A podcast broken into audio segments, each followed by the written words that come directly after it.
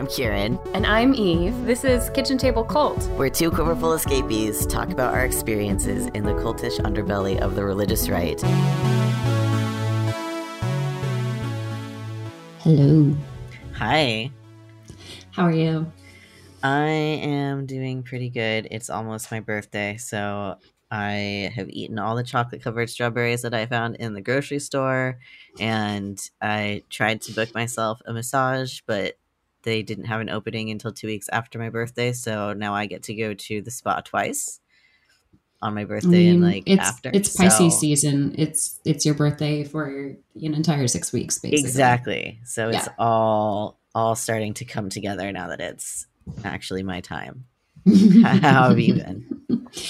The only thing that is, I am paying attention to these days is my veggie plant babies have all sprouted. So I've got all the nightshades going nice. in the spare bedroom under grow lights, and they're like coming up and like looking good. So nice. extremely, extremely satisfying. That's so good. Mm-hmm. I haven't murdered my peace lily plant yet. I've had it since October. Wow, good job. I'm so proud of myself. it's it's on the edge, like it's not super happy, but it's still alive. Okay. All right. We'll take it. So we'll take I'm it. I'm taking that win. It's, it's amazing. Well, while we've been doing our, you know, in-depth deep dive research wise into this uh parental rights three plus question mark parter that's gonna come come out later we wanted to talk with one of our friends of the pod um, about one of these evergreen topics that i have been dying to discuss on here for ages. So uh, anna why don't you introduce yourself? Hello i'm anna olson. I am currently a uh, editor and proofreader for mostly for erotic novels.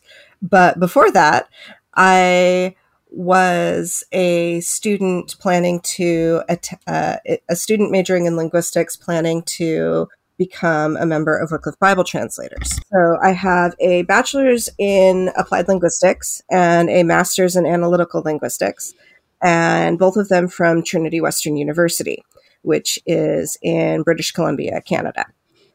Is that like a big Wycliffe school?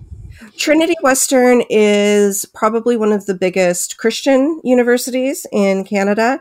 It's a private university, but it is uh, officially accredited by Canadian uh, in- accrediting institutions. So while they are religious in uh, their like you have to take religion classes, they're very much like Christian worldview stuff but they also have to meet specific standards set by the government in order to continue issuing degrees.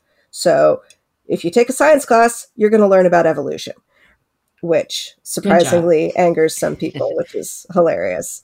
Uh, That's not surprising to me. yeah. No, mm. when, when I was going there, there was a guy who would periodically show up and like protest in front of the entrance to the university about that Of course. Uh, I mean, course. yeah, just like one guy.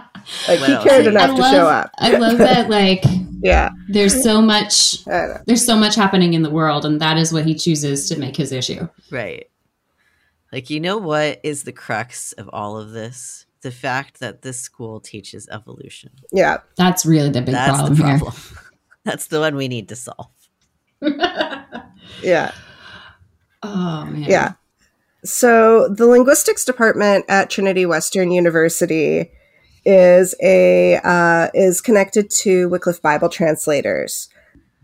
Back in the 80s, SIL, the which is the academic branch of sort of like the academic education branch of Wycliffe Bible translators, started uh, a set of summer classes on campus at Trinity Western and that slowly developed into year round classes and then them forming the linguistics department. So the university admin like this because it means that their linguistics like like staff is like like most of the instructors there are great like they're they're great at their jobs but Uh, they're also funded by Wycliffe Bible translators, which means the university has to pay less for that department. so uh, the admin love that. Aha. Yes. So they started off just like our uh, offering courses and some certification, uh, expanded that to a bachelor's, and later expanded that to several master's programs. At this point, they offer a bachelor's uh, degree in linguistics, a um, three different master's degrees. I took the master's in linguistics. Uh, the other one that was available when I attended there was Masters of Linguistics and Exegesis. So about half of your courses were in the linguistics department, and then half of your courses were at the seminary next door. And then they've added another one that's got more of a heavy tran- uh, translation focus. That wasn't available when I attended there. And then they also have a PhD program that is basically a PhD in translation. So a little bit more focused on like the semantics and translation work rather than straight up linguistics. Okay, so for those who don't know what Wycliffe is, can you take us all the way back and like All is How was it founded? How did we get here? Okay, so for Wycliffe, if you want to, uh, so we're going to go all the way back to 1917 when an American missionary named William Cameron Townsend went to Guatemala. His plan was to distribute Bibles written in Spanish, but most of the people he was interacting with spoke uh, a language called Kaqchikel. They couldn't read Spanish. So Townsend decided that everybody deserved to read the Bible in their own language. So he learned the Kaqchikel language, he created an orthography, and translated the Bible into their language. And then after he returned to the US, uh, he s- decided that he needed to start training more pe- missionaries in linguistics work to make this possible for other communities. So he, it was Wycliffe Bible Translators was officially founded in 1942 and he's also started a or sort of a side organization of Wycliffe. It's basically they were the same thing, and then they sort of like partially separated. Uh, so it, so he started what was called the Summer Institute of Linguistics, which was summer courses in linguistics because most people were taking either were either working during the year or they were taking degrees in something else and offering linguistics courses in the summer was a way to like fit that into their education so it usually occurred on the campuses of host schools uh, sometimes sometimes christian uh, colleges and sometimes non-christian colleges uh, there's an sil branch at the university of oregon in eugene Oh, interesting. yeah. Eventually, many of these programs started like branching out into becoming more comprehensive, partly because linguistics turns out to be something that just teaching a few summer courses isn't really enough to give you a grounding in working with no, language. it's not.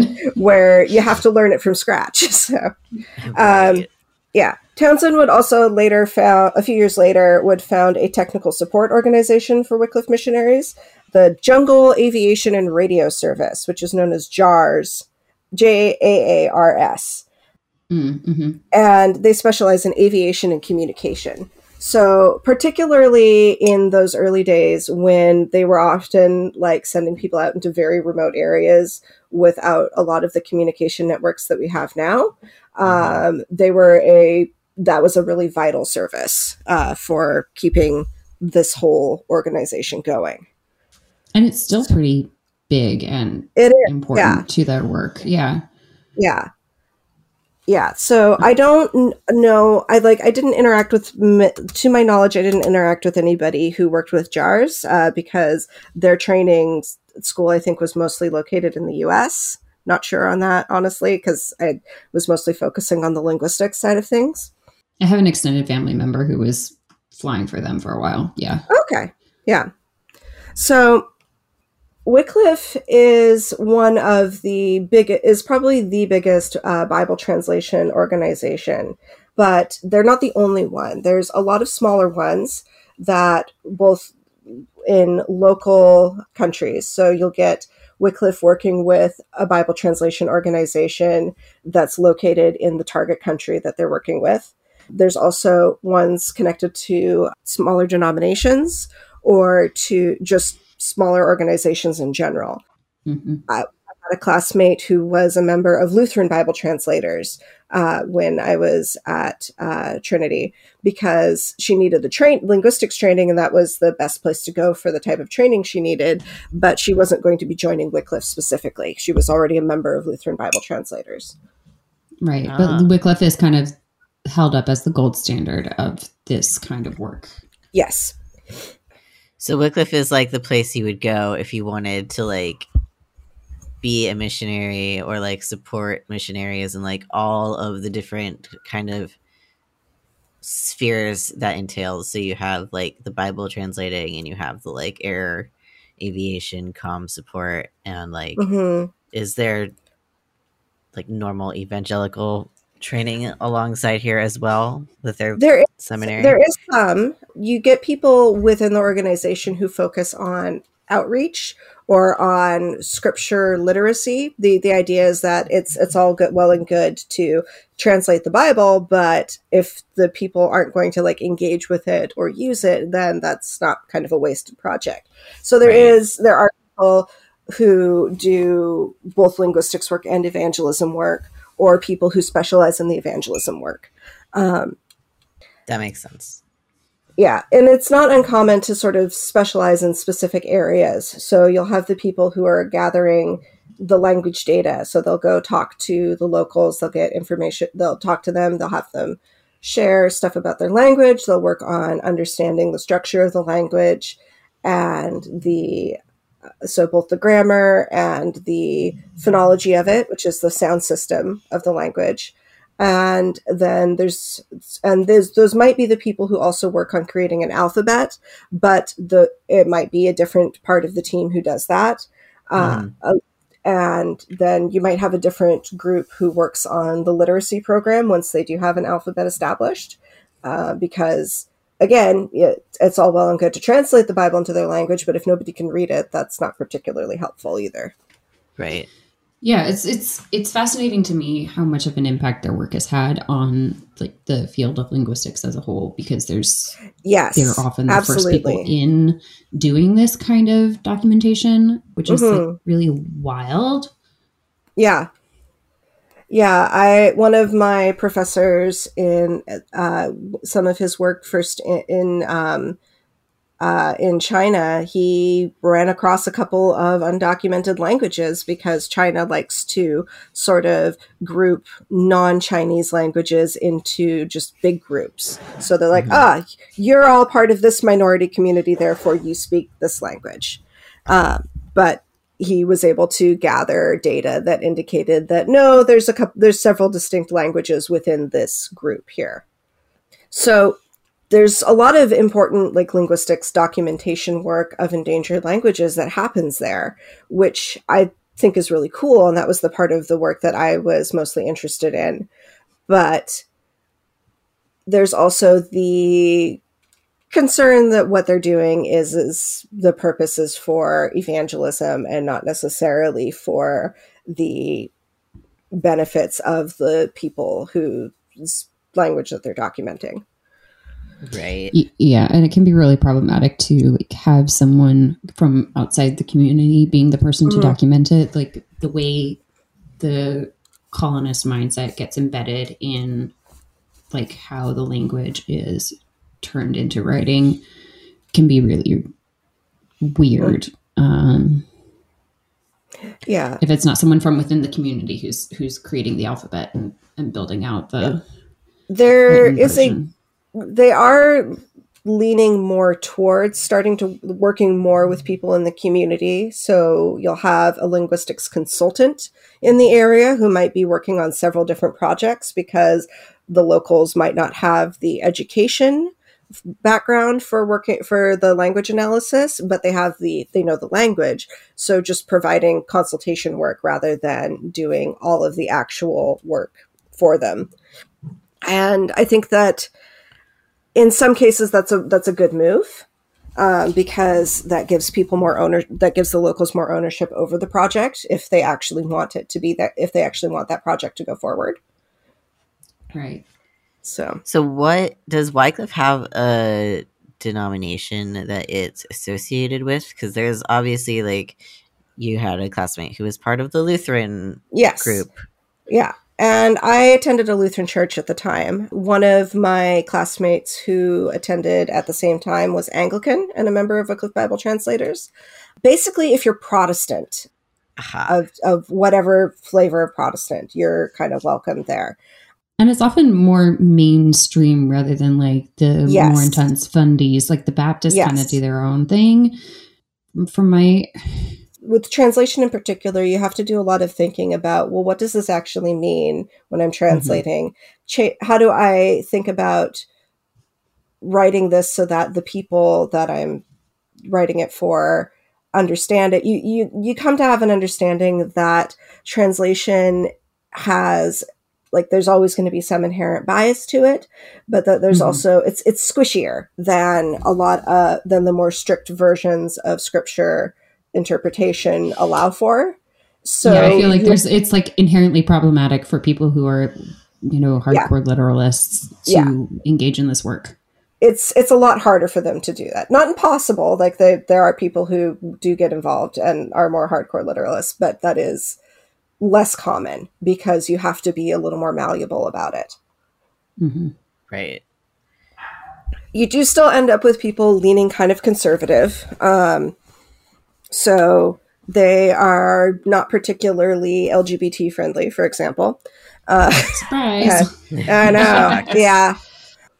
And they're also like very insistent on like like they want um, people who join the organization to be either debt free or like very close to debt free. Oh Um, my god, I forgot Oh. about that. That is Yeah. a thing. Yeah, they did allow for like some amount of student debt if you were joining the organization, but I think it was like a minute at the I uh There's a cap to it, yeah. cap to it. Back in like 2007 or so the cap was like 20 grand. hmm So, which is like 1 year's worth of education at a lot of American Mhm. universities, for example. hmm So you, you you would have people who would be planning to join but also be like, well, I can't join yet. I have to like pay off my student loans first. So, hmm Interesting. yeah. And part of it is if I get it, if you're fundraising for your salary and part of that is going to pay off your debt, I, I get that idea that you don't necessarily want the people that you are fundraising from to be paying for your like, you know, student debt or whatever. I I, I get I mean, it- yeah, it's usually like, like the American dollar will go a lot further wherever you're placed in these Yeah. kinds of remote Yeah. communities. So, like, it makes sense that yeah. you know Yeah. I, I get that. s- I mean, I, I, like in Peace Corps, like I remember people would like be squirreling away money because they weren't living off of entire everything they were being paid, and they were being paid fucking pennies. Yeah. Um, but they were still able to like you know squirrel some savings away, and that Yeah. makes sense that they would want to control that. Yeah.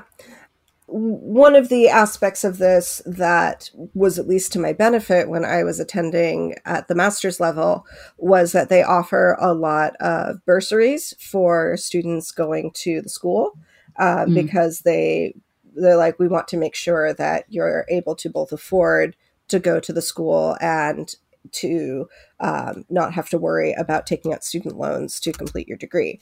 So I between working as a teaching assistant and tutoring and then the bursaries and then a little bit of mine and my spouse's own money uh, we didn't have to take out any loans for my master's degree which was really nice nice, yeah. yes although we, we just finished paying off our bachelor's degrees so yay Congrats. yeah it took a while Yeah. So one of the things that really fascinates me about them is like they are like the least problematic of the missions orgs, and they were kind of like held up as, I mean, they are so academic. So it seems Yeah. like a really like good outlet for, you know, uh, I don't know, female coded individuals to be, if you wanted to be like educated and single and like travel, this was like the really good option for that.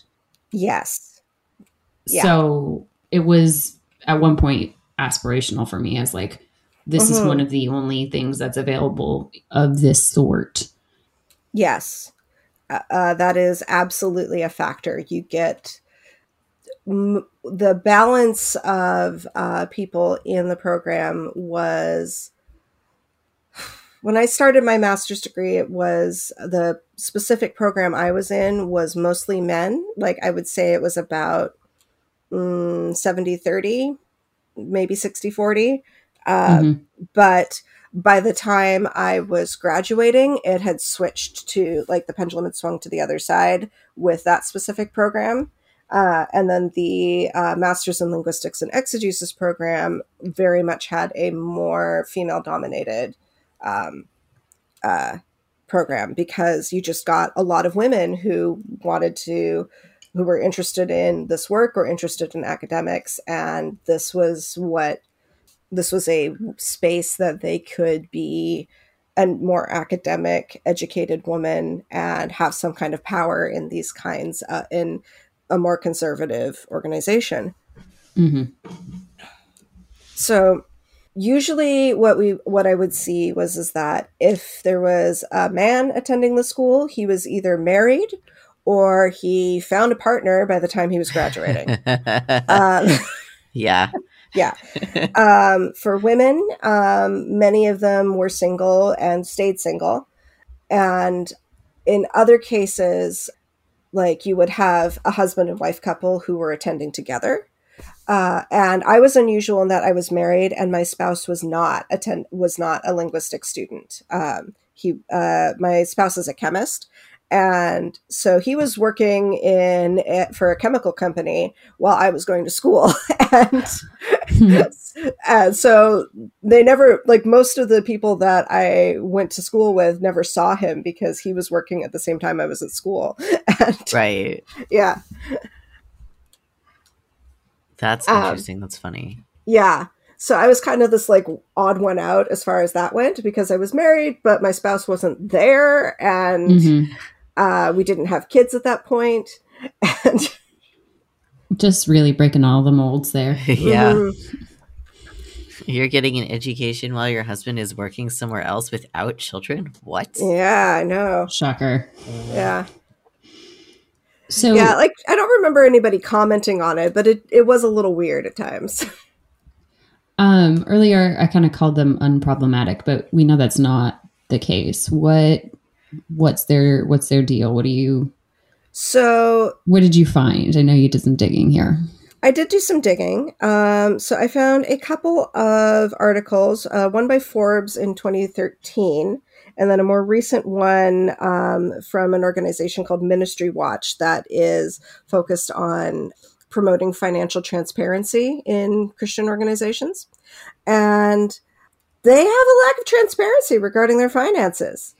Um, Huh. Really? What a shocker. Yes.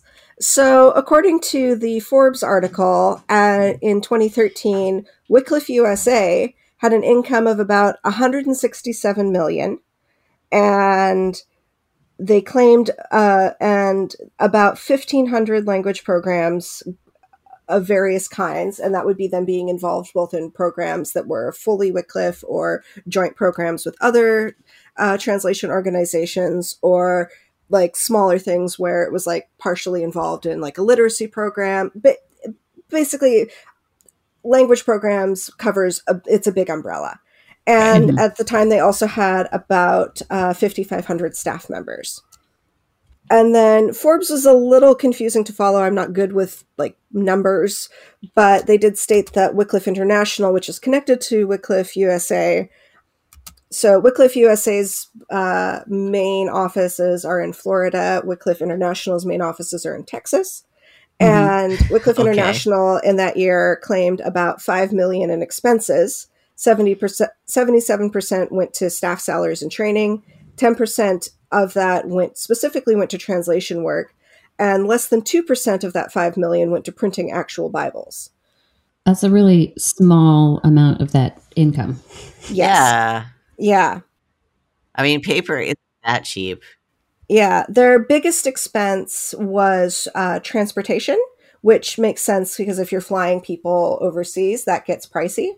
Uh, yeah, yeah, yeah. That makes so much yeah. sense. Yeah, but it's still a little dodgy that they've got a lot of income, but they're only claiming a relatively small amount of expenses. And uh, for so the Ministry Watch report discussed how the they described it as the Bible translation industry, and they discussed the actual cost of a Bible translation versus the stated amount that different organizations claim. You get organizations claiming, "Well, we can do this for a hundred grand for you know." In a, you know, a Bible translation, uh, which mm, the those are like the sketchier organizations that aren't actually particularly effective. Mhm. Uh, yeah, that feels then- that feels low compared to the amount of labor that would need to be exactly. put into And that, and, then- the, the amount of education that you'd have to have to do that work. Like, is that Yeah. like one person per year being paid pennies? Like, what? Yeah. And then um, other organizations estimate up to about a million.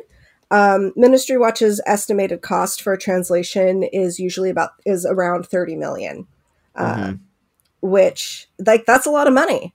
Mhm. And when there's a lack of transparency about where that money is going, how it's being spent, and also about how long it's taking them to to produce this translation you can take it can take up to 20 years to produce a bible translation Which is And- like really fair. This is hard work. This is a really long Yes. text. This is like a text that has like so much cultural complexity that doesn't translate well into other environments. So like that makes sense. That feels very reasonable to me.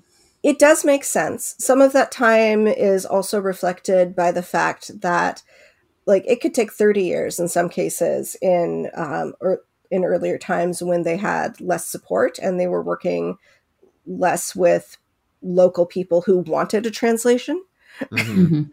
but it can take about seven years for a New Testament and then up to 16 for the entire Bible. Sometimes a little more, sometimes a little less. It's going to depend on the individual project. But it does mean that um, Wycliffe has like some very lofty goals.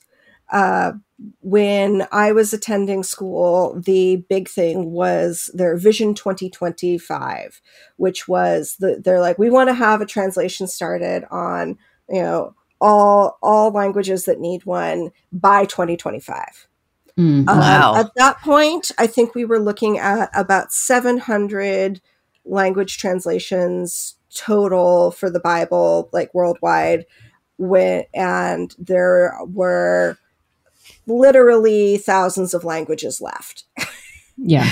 yeah. So, um, you're not looking at something that was like it was it was a very big goal uh, that has quietly gone away. Just Um, a slightly, a little bit more more. languages than they Yeah. thought. Yeah. And it's not that they didn't necessarily know that there were that many languages, but they're like, we're going to like ramp up our training programs and get a bunch more people involved and make this happen. And Mm, mhm. I don't know what to tell you, but the economy. yeah. Yeah. And I remember one of my professors saying that the Vision 2025 push was actually a problem because it meant that you would get admin pushing linguistics teams to like skimp on the linguistics research. Oh, And he was like, that's Which not. we all know how a bad translation can yeah. affect things. Yeah. Yeah. So basically, there's a lot of money coming in through donations and grants and things like that. Not sure where it's all going. That's It's also Kinda like a long time to be embedded in a community without oversight. Like, I can imagine, I feel like this is part of why Peace Corps only lets people stay for up to five years, like mm, all told. And usually that's split up between different communities. Like, they don't want you to just like be let loose in a community without without like good oversight and Mhm. accountability like how did you find anything about any sketchiness with with that I didn't. I did a little bit of googling. If I wouldn't be surprised if there is that happening, but I also wouldn't be surprised if they're keeping that quiet as as quiet as they possibly can. right. Um, Yeah. but just given the the nature of evangelical organizations and what we've seen with other Yeah, well, organizations, yeah, um, and marry that with like the nature of like the kinds of people that like being expats. It's not great. yeah, yeah. yeah. Yeah, no. So, so yeah, that is, yeah. The the other fun uh, controversy that I did run across um, was uh, again about a decade ago. There was a kerfuffle over a uh, some translation choices that translators were making for um, a translation uh, somewhere in the Middle East where they would be working with Muslim communities. So the t- phrases like "Son of God" and "God the Father" Mhm. aren't necessarily they don't translate well into predominantly Muslim communities. Uh, that familial language is considered kind of offensive um, because you shouldn't be like referring to um, your deity like that. So tran- the translators were subbing in Christ, which is like okay, here's like the specific like title for you know. Jesus, or using the phrase beloved of God, which is uh, also used to describe Muhammad and his role. So, Mm. Some of the Western churches uh, that supported Wycliffe, when they found out about this, lost their tiny minds. So, of course. Yeah. Because it had ramifications for uh, Trinitarian theology. Yeah, you really don't want to like get the Protestants going on that. No, No. no, the one central tenet everyone agrees on, Yeah. right? So- easily, easy, easy, easy, and uncomplicated agreement. yeah. yeah. So both the Assemblies of God and the Presbyterian Church made a really big stink about this. Um, there was actually one translation that was like pulled and revised. I think the translators were like, we'll, we'll keep our translation, but we'll leave a, f- we'll put some footnotes in.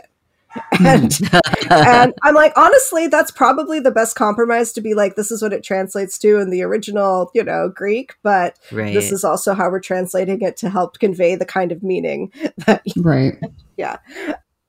I think annotation is probably the way to go when you have some conflicts like that. Um, Language is just so slippery. It's It it's really difficult. it is. So why didn't you continue down this path, and why aren't you working with like Wycliffe today? Slash also, Well- why? How did you end up there? All right. So this starts when I was about 13 at family camp. Oh, So- fun! Yes. So I don't know my what that is, but it sounds great. All right. So there was a Christian retreat center that my family went to for their family camps every summer. So um, there would usually be like a guest speaker for each week. We usually went during the week that uh, the Sisters of Mary, which is a Lutheran um, organization, um, they're, they're Lutheran nuns, basically. Um, you, you, so the, it was uh, so we were going on like the Lutheran Nun Week because that Mhm. that was you know my, we were Lutheran. Uh, but one of the time, one of the weeks we were there, uh, there was a couple who worked with Wycliffe also there that week. And so one evening, the they were asked to say a few words about the kind of work that they did. And I remember, like, I was sitting in the back with the other teenagers, and I was like, I started listening, and they started talking about linguistics and language work, and I was like, that that sounds cool. I need to do that. You know, in typical teenager plus ADHD fashion. Right. Obviously, yeah. Oh yeah, yeah. Straight down the rabbit hole. It's Exactly. fine. Yes. Um, this particular couple worked somewhere in South America. I don't remember where. Honestly, I don't remember a lot about what they had to say other than my brain being like, yes, this. Um, That's fair. um, so I looked up a little bit about linguistics over the next couple of years. And then as I was heading toward, but I still didn't know a lot about Wycliffe or uh, what the work that they did. But when I was in uh, grade 12, so I was finishing up the last couple of classes for my homeschooling diploma. And then I was also going to community college. And I decided to call up the local, uh, like the nearest, like Wycliffe Bible Translators office and talk to them. And because I was looking at where I wanted to go for a university degree. And I knew I wanted to major in linguistics, but a lot of places didn't offer uh, a lot of places in my price range didn't offer undergrad degrees in linguistics mm-hmm. and so i needed to know like i was trying to figure out what to do so uh, the there's a branch in the portland area that's that, like they're like an office and then they run like seminars and things like that and so and they weren't too far from where my family lives. So I called them up, and the administrator I talked to suggested I come to one of their uh, week long info workshops. Uh, at the time, it was called Total It Up, and Total was like some kind of acronym, but I don't remember what it stood for. But you basically like came and stayed at the um, uh, in like a dormitory for a week and took some intros cl- uh, courses on linguistics and talked to, talked with a few different uh, people who'd worked with the organization over the years about their experiences, and it was sort of just like a little like dip into the this is what we're about, and if you're interested, we can you know direct you other ways. So. Uh, I loved the linguistics uh, side of it. Like I, we did a little bit of phonetics, which is uh, phonetics is the uh, study of the sounds that the human voice can make and we focused mostly on English um, sounds because they just wanted to teach us a few and get us kind of like used to the idea of writing something down phonetically. And mm. uh, we did a little bit of phonology, which is the study of sound systems. So, how those sounds that the human voice can make interact with each other in a system within a language. And then a little bit of stuff with grammar and a little bit of stuff with like translation and understanding how like translation is a little malleable and uh, they also talked a bit about like some of the evangelism stuff that they did. We had a few people who'd worked in different areas. There was one guy who'd worked in Papua New Guinea, and he talked about some of his experiences there. Uh, Papua New Guinea, because it's a very hilly area and there's lots of like very isolated communities, is a very language dense area. So mm-hmm. there's a lot of Wycliffe people who end up in that area of the world. Yeah, my mom had ah. my yeah. mom had one of those Wycliffe Guy's memoirs in the yeah. house when I was growing up about yeah. that that work in that area. That yeah. explains why all the stories about translation come from there. Yes. Okay. Yeah. Yeah. I th- there was a couple who'd spent time in I think Eastern Africa, but I don't remember the country. Again, like I was 17. This was like mm-hmm. 2004, so my memories of it are pretty fuzzy at this point and there was a woman who had done work with uh, the Munduruku people in South America. I don't remember specifically where that is, but I think it's somewhere in like the Amazon area somewhere. And like I remember the name of the people group, but not the name, but not their location. yeah, and uh, so she'd basic she was basically retired, which meant that she was no longer like because like she and the woman other woman that she'd been working with on the translation had finished the translation and then they were back doing basically like odd jobs and stuff for Wycliffe to kind of justify their funding, I guess. Mm-hmm. That's the other thing is is that like there's like actually like a retirement fund that you can donate to for Wycliffe um, uh, missionaries because if you commit to doing this like your whole life, you're not going to have like a retirement plan or something or savings that uh, other people might have, right? Depending type of work you do with them. Which, like, I think goes to speak toward the established nature of this organization. Like, that's the kind of thing that, like, a lot of these orgs should have done for their employees, but, like, haven't. And because yeah. Wycliffe is, like, you know, more legitimate uh, mm-hmm. that's still in air quotes. Um, yeah. they, they, that's something that they've done that like you know is is a, a benefit of their their longevity. Yeah. Let's see. So anyway, that that week was really fun. I really enjoyed it. I was even more excited about linguistics. And I had already looked into a couple of different linguistics programs at several different schools. And I lived in the Portland, Oregon area at the time. And so Portland State University was on my list of possibilities because they did offer a linguistics program as well as University of Oregon, which has a linguistics program, and then they also have an SIL branch like right there that does some affiliate work with them. I ended up finding out about Trinity Western University and uh, their linguistics program in, I think, the fall of 2004. And I decided to go ahead and apply. And at the time, between the exchange rate and just like the amount that American universities, even even American like state colleges, the amount that they charge, it was actually cheaper for me to go to Trinity Western and live on campus than it was for me to live at my parents' house and attend Portland State. Wow. So it's literally cheaper to go to Canada. Yes. Damn. Yeah. I probably I might have been able to get more funding coverage for my undergrad if I'd stayed in the states, but it was still like I was like, okay, you know, this might like this might work. And I did a I did a campus visit and I liked the school, I liked the vibes, and I also really liked the idea of getting out and going somewhere else.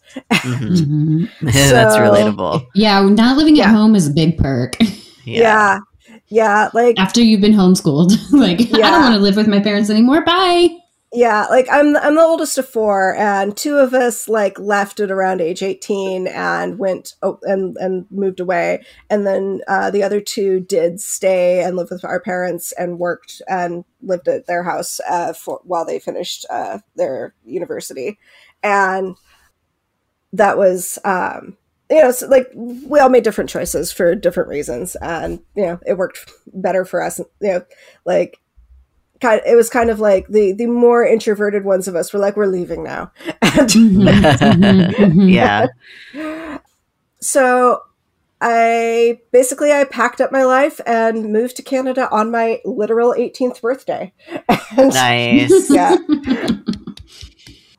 and uh, i met my spouse my future spouse during our first semester there and we started dating by like our second semester at the school and at the time he was uh, a chemistry major with the thought of being pre-med and he was like i'm going to be a missionary doctor because that seems like Uh-huh, something that you know So Yeah. we should do. obviously, linguist, missionary doctor, perfect pairing. Right. exactly Yeah. exactly Like pride of the school, clearly. Absolutely Dream team, power couple.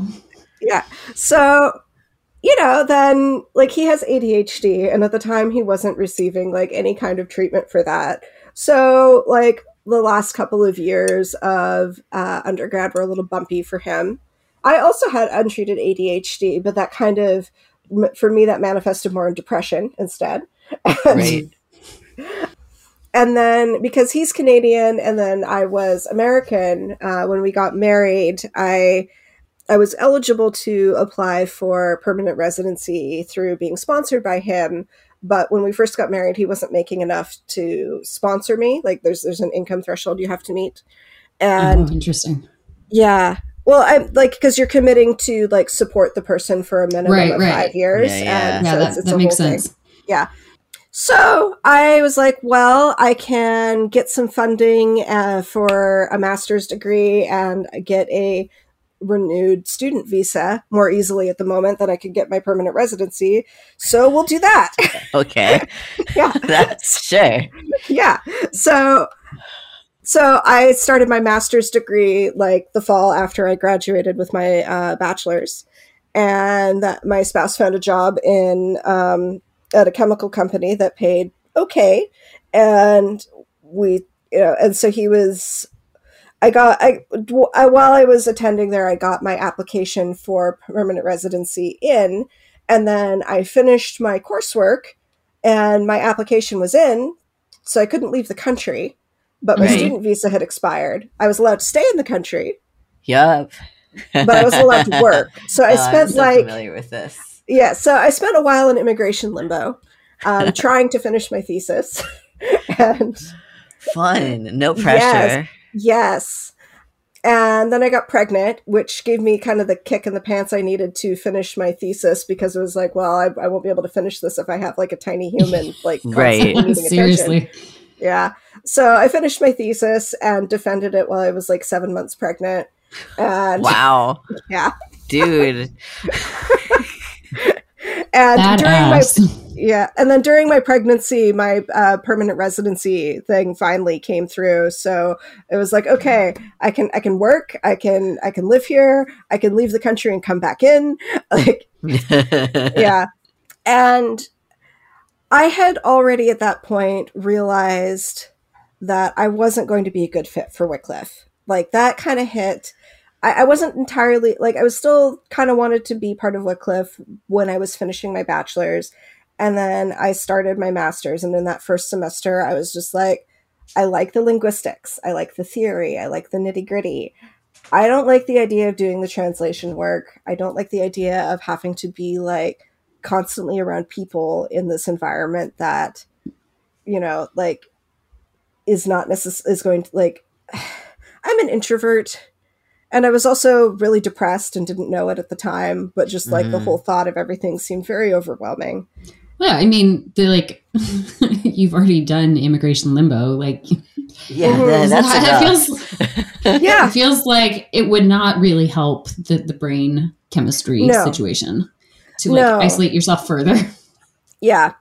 And I because I was really depressed, I did a lot of detaching from like the social community at the school. So I would I would go to classes, I would I worked part-time at the library and in the tutoring center. I uh, TA'd for a few courses over the course of my time there. So I would I would you know do my shifts at work. I would do my office hours, and then as soon as I was like done for the day, like even though I could stick around and hang out with people, I, I just headed straight home because I felt like I needed to be mm-hmm. in a space.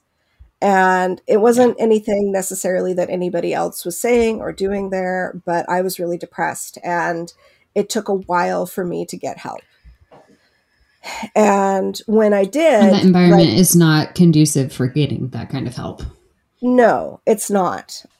And that was that was a struggle. Once I finally did get help and I got on some medication, I didn't talk about that experience with most of the people there because I knew how they would react to the whole like uh, concept of antidepressants Oh, because yeah. it seemed yeah like there's a lot of you know well you should just pray it away or you know Jesus just- can fix it. Have you tried being more Jesus-y?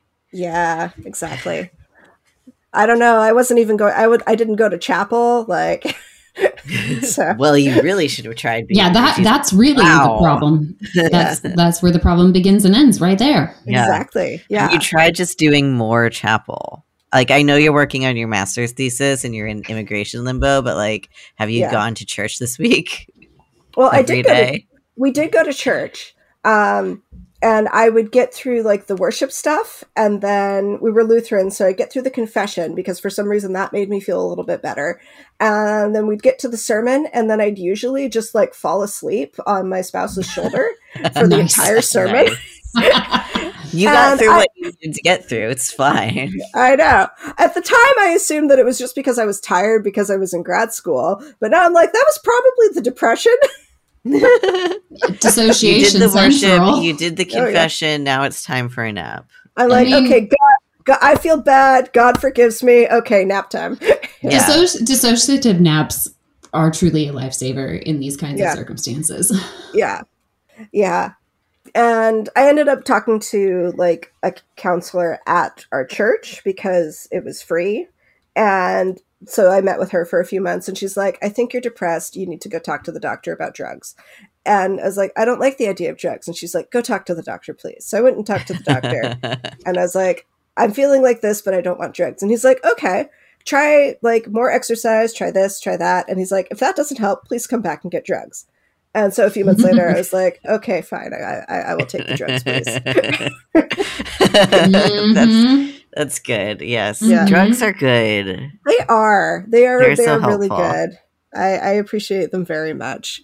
I went off the drugs when I was pregnant because I, the ones that I was on could affect lung development.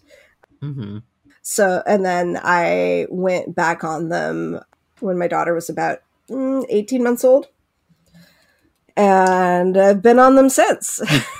so you dodged a major bullet here. Yeah, I feel like because, uh, and I'm recently diagnosed with ADHD, which is probably one of the reasons why I was depressed because untreated ADHD reliably leads to depression and anxiety. Yeah. So, Yep. Oh, Executive function dysfunction, Huh. self-loathing problems. Yeah, it, it Yeah. And because of that, I feel like it probably would have been a really bad idea for me to join Wycliffe because I think my mental health would have just continued to get worse. And shortly after my daughter was born, I started seriously deconstructing my faith. And I feel like that would have happened regardless of where I was. And And but it would have been happen- really interesting if it happened while you were trying to translate a Bible. It would have been. Well, That's happened So- actually. There, there's a guy who wrote a memoir about his experience of being a Bible translator and then deconstructing. Yeah. wow. yeah, and he's like, "So I'm an atheist now," and We'll like, we'll um we'll ask you to send us the link to that so we can put it in the show notes. "Yeah, I'll have to see if I can find that." Um, I read it quite a while ago, so I'll have to.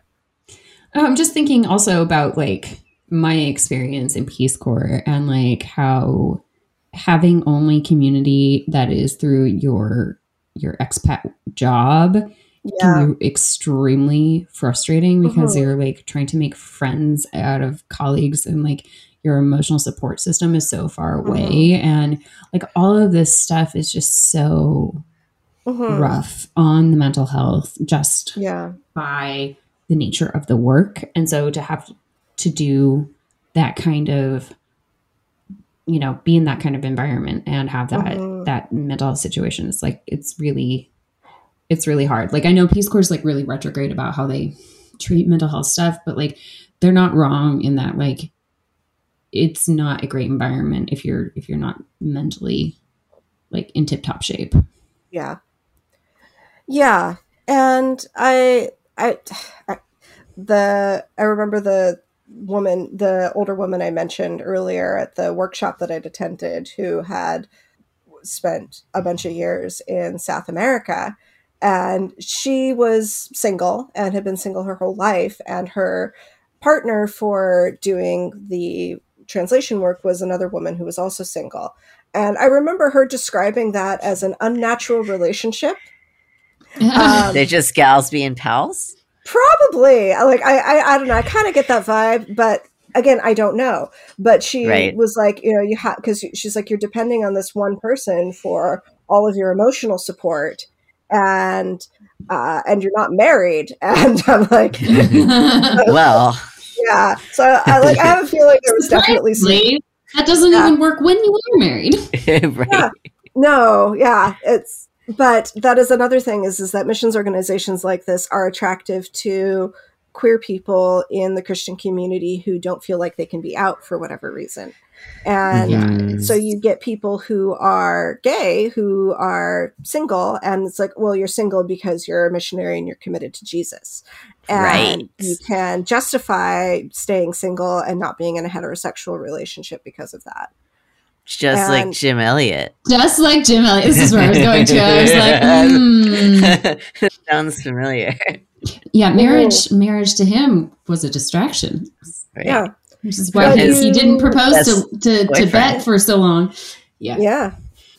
But you also get people who want to get married and are straight or at least bisexual, and they end up staying single because they're in an environment that limits their choices regarding a romantic relationship. Mhm. yeah, yeah. It's really tough.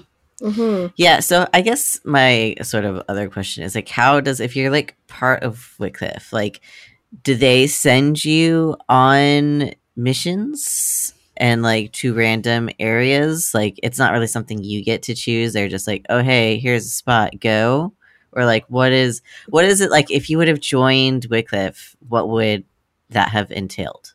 So I would have talked to them about what my educational background was and potentially where I felt called to and where and also talked about what they had available for in the areas that I was interested in working in. And then there probably would have been some further language education.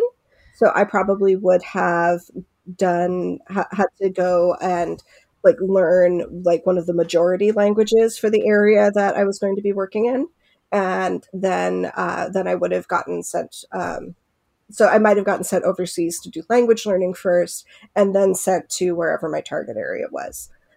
So Mhm. I had a professor who did something like that. So she did her undergrad and she did her master's and joined Wycliffe. And they said, okay, well, you know, you're interested in these areas. We've got openings in this spot. Uh, she she worked in Cameroon for a while, and so they're like, "Go, we're going to send you to Switzerland to learn French, and then we're going to send you back to Cameroon." And she only actually ended, up spending a few years working in Cameroon because there was some uh, destabilization in the area that uh, they'd sent her to. So then Wycliffe like transferred her back stateside, and she did her PhD, and then she ended up teaching for a while. So people get shuff- can get shuffled around a lot depending on the circumstances uh, of where they are. You also get some people who are doing more remote work. So one of the instructors at the school really wanted to work overseas, but they're like, well, we just don't have something that'll be a good fit for you, or for whatever reason, it just wasn't working out. But he managed to get uh, some remote work. So basically, he would get sent like language data to analyze from teams, and he because he was a phonologist, so he specialized in uh, language sound systems. So he would analyze the data and then write that up, and then send his findings back to them eventually he did get post he and his family did get posted overseas but i remember he because he taught the undergrad phonology class and he did not enjoy teaching but that was kind of where we yeah. I really i i know we we need to wrap up but i just Mhm. i wish there were stories from the locals about their experiences having someone from wycliffe coming in. I know i'm sure they exist. Like i just i'd love to like find them and read them because i bet Mhm. I bet that's a really wild uh, experience and probably a really negative one in a lot of ways. yeah it's hard to say like i don't know like again depending on how remote these communities are those people might be telling their stories to each other but they might they're not going to be telling them on the internet necessarily And and the Uh, like the uh, the language their like language access to the written Yeah. word and the outside world is going through this like outsider white person. exactly yeah i yeah i it would be a really interesting thing to talk to somebody about their experiences from the other side of that uh, Mhm. I, I, w- I would be really interested to hear what that looked like as well because if somebody Yeah. just showed up and was like hey you need this because otherwise the my god is going to send you to hell Yeah, Right. like i don't know it seems sketchy to me uh-huh. Who are you? Where did you come from? And who the fuck are you talking about? Because this doesn't match charge? anything I've heard for the last Mhm. however many centuries I've lived in this country. yeah Yeah. Like that's just such a the further away from Christianity I get, the more I'm like, that is just such a rude like proposition. Yeah. Like, It's hey, so you better accept this or you're gonna die because the God I believe in says so and your God is wrong. It's like my mom said this, so obviously your mom is wrong. It's like it's no. yeah Who are you and what who made you the arbiter of truth? And now I'm going to come Yeah. live in your house and like tell you how to talk about yourself Yeah. and your relationship to yourself and the world. Like, Right. mm, yeah not great. Not great, how, guys. How dare you? Why Yeah. did you decide that you Yeah. do this? Yeah. When I Um, was still a believer, I felt like my take on evangelism was is that well, if God is universal, then there's a space for him in every culture. And it's a matter of Mhm. finding where that space is and finding how that how he fits there with these people. But now That's I'm a just basic like, heresy, isn't it? probably, but it seemed to make I think that's one of me. the. I think that's one of the elemental ones. I don't remember which one, but I feel like that's one of them. Yeah, I I wasn't a big um like I don't know. I was Lutheran. and then I was Anglican and then it was nothing. But uh, yeah, Yeah. that's yeah. so particularly with the Anglican church, they're a lot more willing to t- tolerate people who don't quite fit the mold. yeah, Uh, so which is one of their their their perks. Yeah. yes. Although here in BC we do have the the branch of the Anglican Church that's split over gay marriage. So there's like the the group that is Anglican, but they're not part of the local diocese because yeah. Uh, well, in the in the states, Yeah. that's the churches that call themselves Anglican are the that that splinter faction, and the Yeah. ones that are Episcopalian are the ones that are not. yeah, But Yeah. anyway, that's a that's another podcast for another That day. That's another a whole podcast. other That episode is- there. yeah, it is. Thank you so much for coming on and talking to us about this experience of yours. Um, it's such a, a niche area, but it's it's important to Well, yeah, understand. It's, it's such a core like part of sort of evangelicalism is missionary work and like a lot of a lot of that stems from Wycliffe work and no one really knows about it so it's nice to actually know that one it exists and what they do Mhm. Yes, they're like my experiences with the education side of it were pretty positive. Like most of the teachers I had there were good and really and like really valued the uh, field of linguistics, just a, like the academic side of it. But then there's like the whole other side to the organization, and that part was not great. So Yeah. Well, if people want to ask you more questions or find you online, do you have any handles you want to share or anything? I have an Instagram. Um, it's currently set to private right now because I was getting way too many like random people who wanted to like sell me NFTs trying to. Oh, yeah. But uh, if you want to find me on Instagram, it's uh, Charis underscore Hannah seventeen uh, because I created that like internet handle when I was a linguistics, still a linguistics geek Mhm. who was taking Greek and Hebrew. And Mm. Hannah and Charis are basically the translations of my name's meaning in Greek and Hebrew. they be mean Nice. grace. Yeah. Yeah.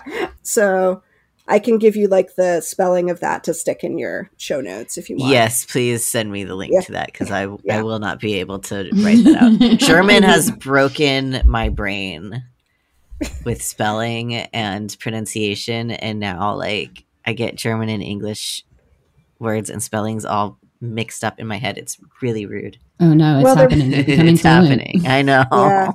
They're well, they're related, so you know that's that makes it Yeah. fun. Uh, well, thank you for joining us. Thanks, y'all, for Yeah. listening.